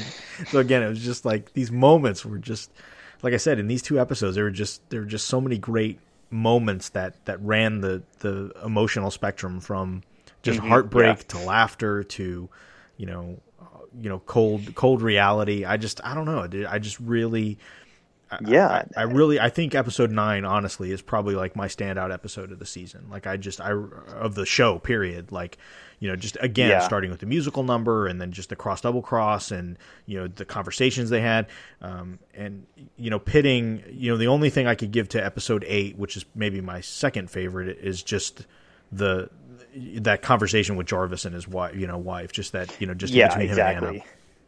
I mean, as a as a set of episodes, they really oh, do. Oh. Like I I see. I don't know how much it was planned, but it was. I think it was a really, however it worked out, it, it was really good that they play into each other because they they really do just feed into each other so well and and yeah, I mean it's they they do a great job and and this is you know usually the case across the Marvel Cinematic Universe, but they really do a great job of making things be able to get real and dark and intense, which you know that keeps you know it's gotten ramped up more and more, especially in these two episodes, but still never getting bleak or depressing. You know, I mean, there's still, like you said, lots of humor and levity, and those relationships that we love are still there, but they add layers to them. Yeah. Yeah. Um, which makes them even better relationships. Yeah. Um, and I mean, Pe- the Peggy Jarvis relationship, I mean, they just elevated it to another level, and it to me is one of the best relationships in the MCU. Is the two of them together? Yeah, absolutely. Uh, so at this point, we get Thompson and Masters again, and uh, at at this point, it, like the tables are starting to turn. You can see Thompson um, is starting to play him, and it was really cool how it was done because you know, okay, they're out in the desert. They fired the weapon. Peggy and Jarvis are gone. Um, they know they're kind of in a bad spot, and they see that it's um, it's Masters as guys that are coming because those are the same guys that came and, and gave Sousa a beatdown. Um, So at first you think it's going to be well, Sousa is going to basically say, "Yep, we need to take him back to Masters. He's double crossing, you know, blah blah blah," and those guys aren't having any of it, and partially because of maybe Sousa's delivery, but partially because I just don't think they were buying it. And so I love the way here we get Thompson where he turns it around. He basically because he's so he's so good at it. He's so good at being at at at coming like Sousa is at his heart like a good guy. And I Yeah, he's the Boy yeah, Scout. and that comes Like, through. I think when he's trying to play the heavy, and it, I think those guys can kind of sense it. And then when Thompson kind of turns the, the tables and is like, "No, you know, get that gun out of my face. What are you going to do? Shoot me? You know, no. We need to take these guys in. So put your gun down and get them, and let's go." And he's just so like he he played it off so well, you know that that you know th- they bought it, and so that's how he was able to kind Yeah. of save you know save everybody from kind of being in the, Yeah, and it's it's sort of the beginning of like a long con. yeah yeah um, which again, it's just like, damn it, where Yes, was that yes. Thompson for the other eight episodes? Like, that is a great character right there. Um, he was just top notch throughout the whole episode, just constantly like crossing and double crossing, and and we as the audience never. I mean, it was a great choice by the writers that we never see any of these plans like worked out. Like everybody knows a different piece of the plan, but Thompson's the only one who knows everything. Right. And and as the chief of the SSR, that's a great position of authority to be in, for him to be in, and really sells like this is why he's in charge, you know. Right. And uh, again, that I just really wish we would have seen that the whole season. But I mean, there's no point in me saying that over and over. But you know, they, I, I appreciated that we got a really good version of Thompson in this Yeah, episode, abs- and he really like, you know, delivered and really like stepped up. Yeah. So at this point, we see that Whitney is trying to extract the zero matter from Doctor Wilkes, and Yeah, man, they boy is she that ever. needle. I was just like, man, oh, This guy, I just Yeah.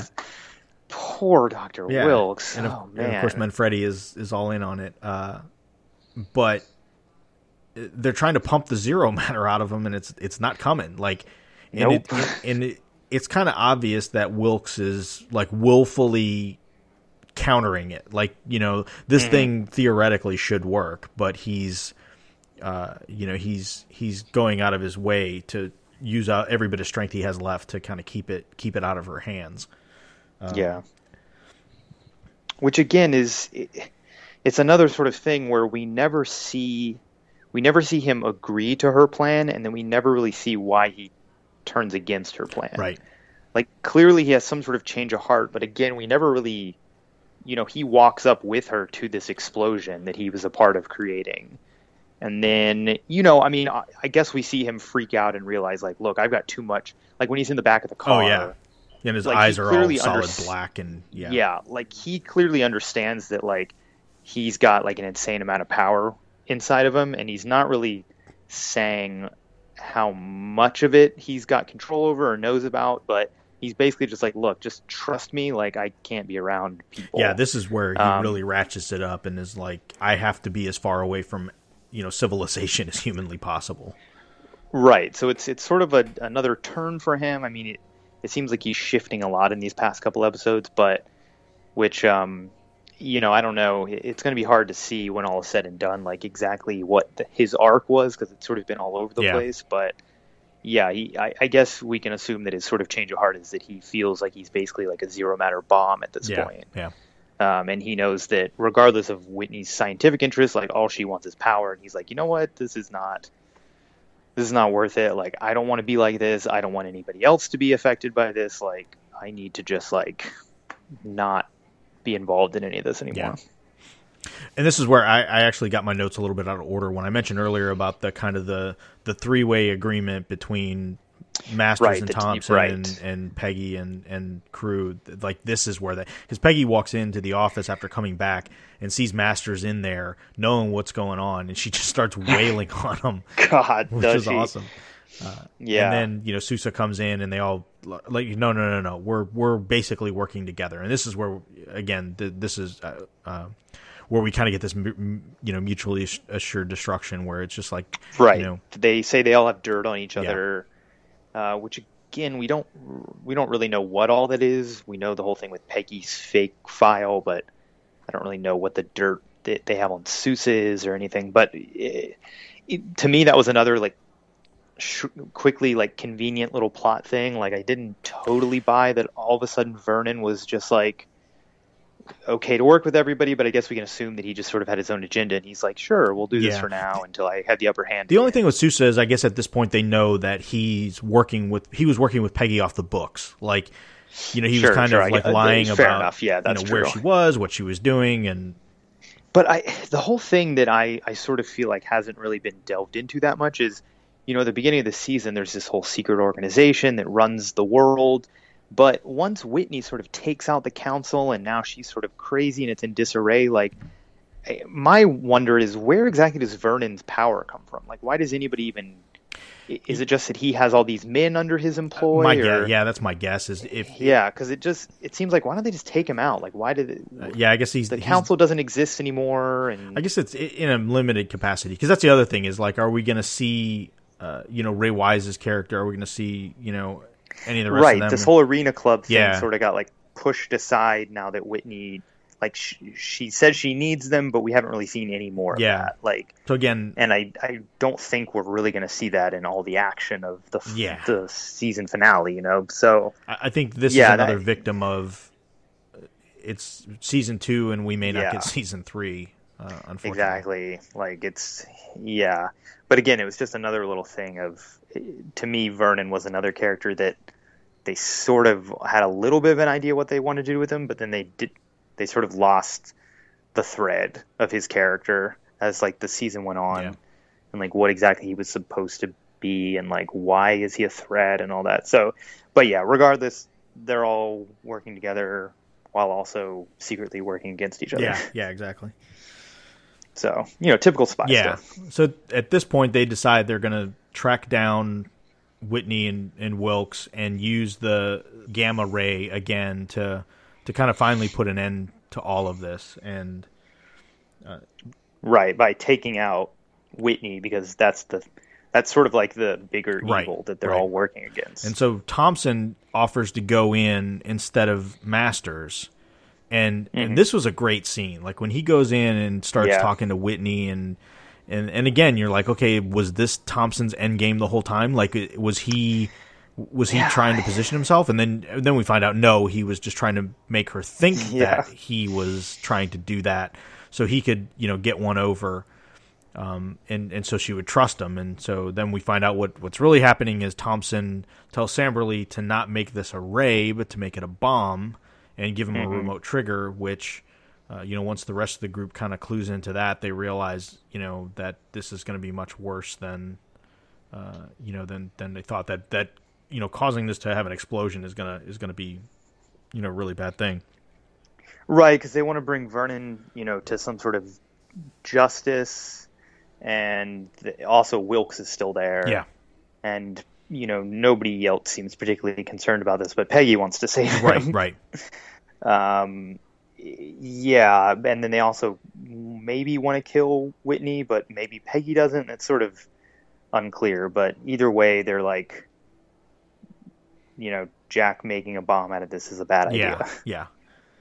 And then of course, you know, we get that moment. Anna's home now, and she kind of again another great conversation. You know, she just basically you, Jarvis has to be the honorable man. Like it's your duty, and again, it kind of is a nice bookend to at the beginning of the previous episode where she kind of overheard him working with Peggy, and now she sees like he yes he's there to help her but he's also there to protect her and and uh, you know help make sure she's safe and so you know anna kind of basically says look you you're an honorable person and you have to see this through uh, and you know kind of they they kind of have that moment and so you know it, at that moment he thinks it's okay and uh, and then has Rose step in, which was a you know again another nice moment of to kind of lighten things up, where he gives her like all these recipes and you know do this on this, this day and do this. Well, on this. th- that that was back. Um, that was back when he was going to kill. Her. Oh, that's right. Yeah, yeah, yeah. You're right. You're right. You're Yeah, right. because he basically Right. is like walking to his death Yes. because he gives her his Yeah, will. that's right. That's right. which was like pretty. Uh, yeah, we didn't. Yeah, we skipped talk over about, that, yeah. about that, but that was pretty a bleak thing too. Yeah. Like he basically thought he was going to his death, which again is another low moment for his character. Like his, he didn't learn his lesson about his wife getting hurt because of his actions, Right. and he's now going to potentially die and leave her alone just for vengeance. So I mean, yeah, again, sort of a dark moment. Then when Peggy has that, you know, basically tells him how it is that he he sort of snaps out of it and is like finally realizes like I need to be with my wife. She's you know been shot, you know, almost died. I need to be with her and and then again another great moment from Anna with her just being like, "Okay, look, it's I appreciate that you saw the light and you saw that, but at the end of the day like you you know, you need to be there. You know, this is a big thing and you know, there's a lot resting on this and and she needs you in some way. And um and you know like i'm okay. I've got doctors here. I'm in a hospital. Like you know like i i know you're here for me but you need to be there for her too which uh, you know again is it's just sort of great on all sides. Like it lets it lets both characters really like grow and and of course you know we're gonna have I'm sure Jarvis, you know, somehow coming in and saving the day, Yeah. you know, in this final episode, Yeah. and maybe Howard Stark. I don't no, know. he definitely is. It, Okay. Yeah, they showed the preview for the next episode, and Howard's all okay, over. I haven't seen yeah. it yet. Okay, Yeah. good because I imagined he would be. It's sort of the same formula as last season, and that would be a weird place to leave him, where he just sort of disappeared back in like episode three or four. Um, but yeah, I, I'm, I'm thinking maybe they team up somehow. And Yeah, he looks to have a large Goes- presence in the finale. good, so. good. Yeah, hopefully they'll ride in with a van full of gadgets Yeah, yeah. save the day. But Wilkes again, this is where you you know Wilkes and Peggy kind of have that moment, and that's when he tells her like, "Look, it's you know this, this this was me. Like you know that you know when I put that shotgun in your face, you may think that was the zero matter, but that really wasn't the zero matter. This was really me." And yeah, then he starts to kind of Yeah, that was a really cool effect with him too, where his skin's starting to crack, like it's starting to Yeah. like break apart, and uh, it was just it, it was really cool. I don't know, I, I can't. Yeah. It uh, it wasn't very complex. You know, it was just kind of like a, a No, simple no, effect, it- but it it really worked. yeah, it, it does, and and showing that like he kind of is like bursting. Yeah, yeah. you know, like he's about to blow, you know, in some way. So then, of course, Thompson goes in, and you know things start to get a little haywire between uh, Wilkes and Whitney, and he tries to leave, and he try, of course he tries to fire the bomb off, but because Peggy and and group knew what he was trying to do, they have a thing that jams the signal, and I thought at first maybe well maybe Thompson was going to sacrifice himself, like he was going to pull, you know, like Right. like a, a, a you know the chief, you know, from the from Yeah, you know, yeah. for- you know, just like Dooley. yeah, Dooley, you know, take one for the team. I thought maybe that's what he's doing, and no, it turns out he wasn't. He was just waiting for a way to escape and remote detonate this thing and and kind of yeah, finish it all off. Yeah, that would have been a weird mirror because I think that was episode. Uh, it wasn't episode nine because there was only eight, but it was like Seven. the second Yeah, to last episode. Yeah. that he did that. So it's like the chief always sacrifices himself in the Yeah. eleventh hour. But yeah, he, no, he's not interested in No, sacrificing no, no. himself. But he'll kill everybody Yes. else, or, or at least you know Vernon, Whitney, and Wilkes. Yeah. So we kind of left, you know, on a, on a bit of a cliffhanger where you know all this stuff is going on, and we're just kind of waiting to see how it uh, how it all right. plays. Well, out. and then uh, Wilkes like sort of bursts into the room, uh, just as Whitney's like sort of consuming Masters. Vernon, um, and he like unleashes a bunch of uh, dark force. Like uh, he just sort of like explodes out Yeah. Like with the energy. So clearly he just upped his powers, or maybe he exploded, or uh, you know, took her into the dark dimension. I don't know, but yeah, pretty. Uh, I was kind of like, oh, whoa, did the episode just end? Yeah, like, yeah. it was pretty intense. So, yeah, that's uh that's uh, definitely a heck of a cliffhanger to leave it on. yeah, and a lot to. It seems like there's a lot to wrap up in one hour. Um, I I know, I I agree. I really, it's it's hard for me to believe that they're going to be able to tie all that up. And again, it'll be interesting to see if some of those elements were maybe tended to be, you know, left intended to be left open for a third season. yeah, So, yeah, it'll it'll be uh, interesting to see. Uh, you know, I, I hope that you know sometimes finales can be a little you know underwhelming on things like this, and since there's been so much going on, I, I do wonder like how they're going to sort of be able to wrap it up in like a satisfying manner. Yeah. So, but yeah, you know, they've done a great job so far. So yeah, and, and again, I hopefully they'll do it. I'm not gonna even if we don't get full resolution on everything. I'm not really, you know, normally if this was any other show, uh, and they ended on some kind of crazy cliffhanger or left a lot of unanswered questions, I'd be a little more uptight about it. But Mm-hmm. knowing that this character has ties to the movies, knowing this character has ties to Agents of Shield, exactly. knowing just the way the MCU yeah, works in general. Yeah, they could easily if if the fear is and and the concern from from the fans are you kind of screwed us over and not really giving us any closure, you know, for for these plot threads.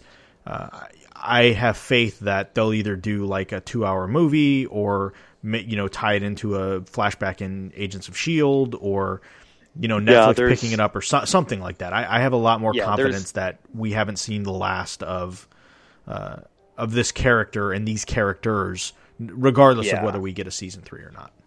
yeah, I think there's you know there's a hundred ways that they could resolve it, and and yeah, I mean, it's such an interesting, you know, with with the MCU. Like obviously, there's so many other avenues, and plus, we in a way know that unlike any other show where it's just sort of ending and you don't know what's happening to the character, like we know what happens to Peggy. Sure, yeah, Like, absolutely.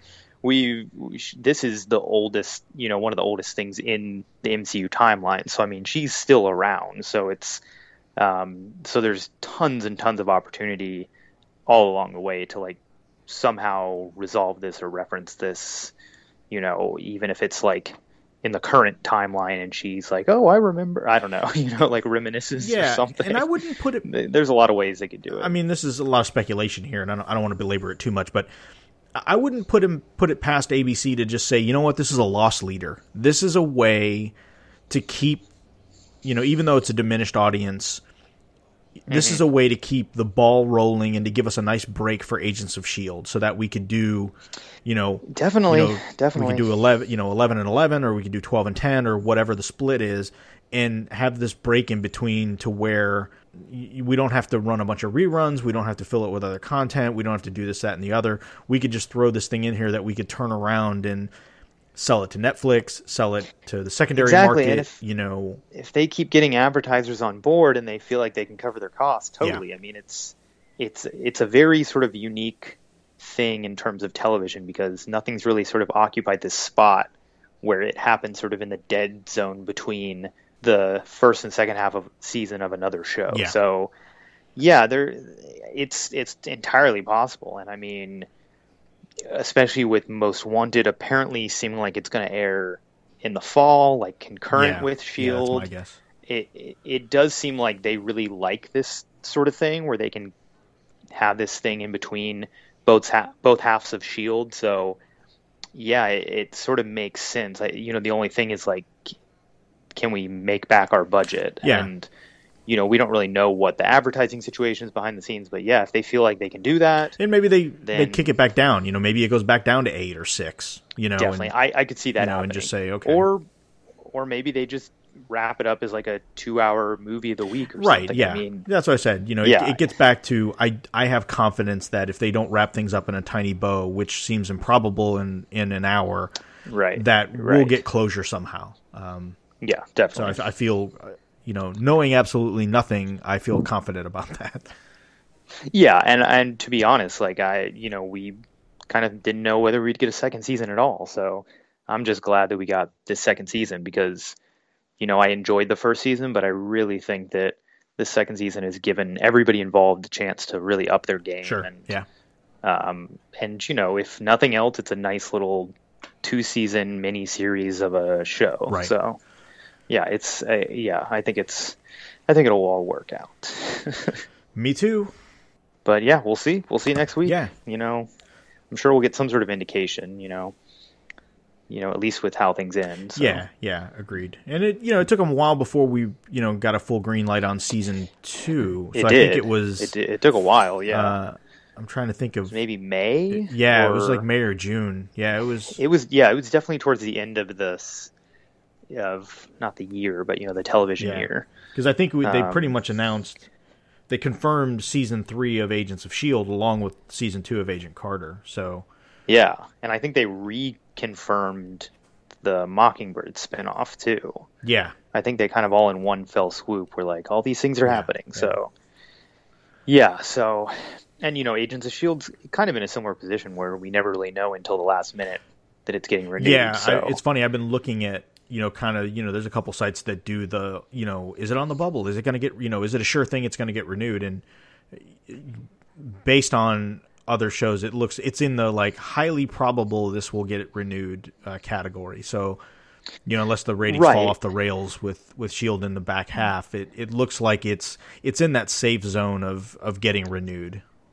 yeah, and with most shows, you really don't find that stuff out towards the end of the season anyway. I mean, even something like, you know, Flash, which has like huge ratings, we never really know that it's getting renewed for ne- you know we can assume but they usually don't drop that stuff until later Yeah, on anyway. So i mean Except for like Walking Yeah, Dead, it- where it's like after the third Right, episode, it's like, when- yep, it's getting exactly. renewed. there's a couple of shows where Sure. it's like this is coming back 100% Yeah, yeah, yeah. but yeah, with, with a lot of these things, it's like, yeah, you never really know, and and because Carter airs so early, it's like, well, we're not going to know by the end of the season because they're still in the middle of the rest of TV. Yeah, exactly. So, yeah, so yeah, we it's definitely going to be a little while before we know, but at least we'll have uh, Shield to uh, distract us That's correct. from our from our worries. Yes. Yeah, and next week, uh, expect the episode to probably be late. I'm going to be traveling uh, for business next week, so normally we try and record on Wednesday. Uh, I I will be out of town on Wednesday, and so I may or not may not be live tweeting, which will be a bummer if I can't. But uh, if uh, if I if I'm not working and I can sit in the hotel, I'll definitely live tweet the episode as I as it airs. But if not, we will uh, we'll record it later. So uh, if you don't see the episode up on Thursday, it'll probably be up on Saturday because Friday uh, MCU Exchange does the MCU Exchange show, which you can find out find at uh, mcuexchange.com, and uh, there's a link to the YouTube channel there. Yeah. Which uh, I, I believe this will be the fourth, third, epi- Fourth, yeah, fourth yeah. episode. fourth episode. Yeah. Yeah. yeah, yeah, They're doing every Friday on the MCU Exchange YouTube, and yeah, of course, it's you know YouTube's all messy with their links, so it's probably easier to just go to MCUExchange.com and Yeah, definitely. follow it from there because there's I don't think there's really like a YouTube.com slash. I don't really know how that works with YouTube. I feel like they're constantly rearranging stuff. Yeah. but- but you could also probably just type MCU Exchange into YouTube. Yeah, definitely. That or the channel will pop up. But, Definitely.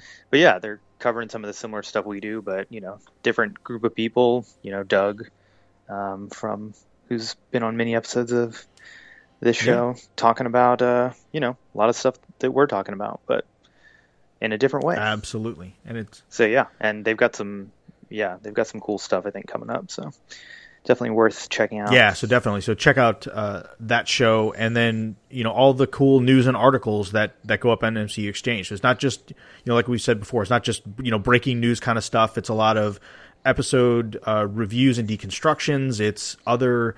Uh, you know deconstructions, especially you know when when new characters are kind of announced as either being in the MCU or coming to the MCU. Usually there'll be a breakdown of you know kind of their history and Yeah. and you know what they've you know where they come from and and who they are uh, up on the yeah. I'm going to be doing one of of uh, Slingshot, uh, who's coming on Awesome. Shield. So I'm going to do like a little meet and greet thing on that, and uh, yeah, I do. I do like breakdowns of the big moments of Agent Carter, um, and then Doug uh, does the reviews of Agent Carter um, every week, and we'll be doing the same thing for Shield coming up. So yeah, there, yeah, like you're saying, there's all sorts of original content plus all the news and stuff. So yeah, a lot of cool stuff. Yeah, so definitely check that out. And then uh, you can hear me on a couple other uh, podcasts going on. Uh, I, of course, we do this one. If you head over to hhwlod.com, uh, you can hear me definitely on the Walking Dead TV podcast. Uh, my co host on that show, Jim Dietz, does a DC TV podcast. So if you love the Marvel and the DC, uh, you're not one, you, you haven't picked a side, you love both sides. Uh, you could check that out uh, as well, uh, along with all the other podcasts that are there too. So, uh, meanwhile, you can head over to facebook.com slash MCU podcast uh, and hit us up on Twitter, Twitter at MCU underscore podcast. Uh, like I said, I like to live tweet the episodes, um, and as things come up, I'll, I'll usually uh, have something to say about that. So feel free to hit me up on Twitter, um, and you can email the show at it's all connected at gmail.com. And uh, again, Facebook group definitely. Um, I'm, I'm trying to put episode threads up for each episode, so we have some discussion points for the show. Uh, we went a little long today, so hopefully we'll have a few more comments for next week, uh, and we can we can kind of dive into those. So thanks everybody for uh, participating over on the Facebook page. Again, thanks for listening. So this has been Matthew and Russ, and you've been listening to It's All Connected.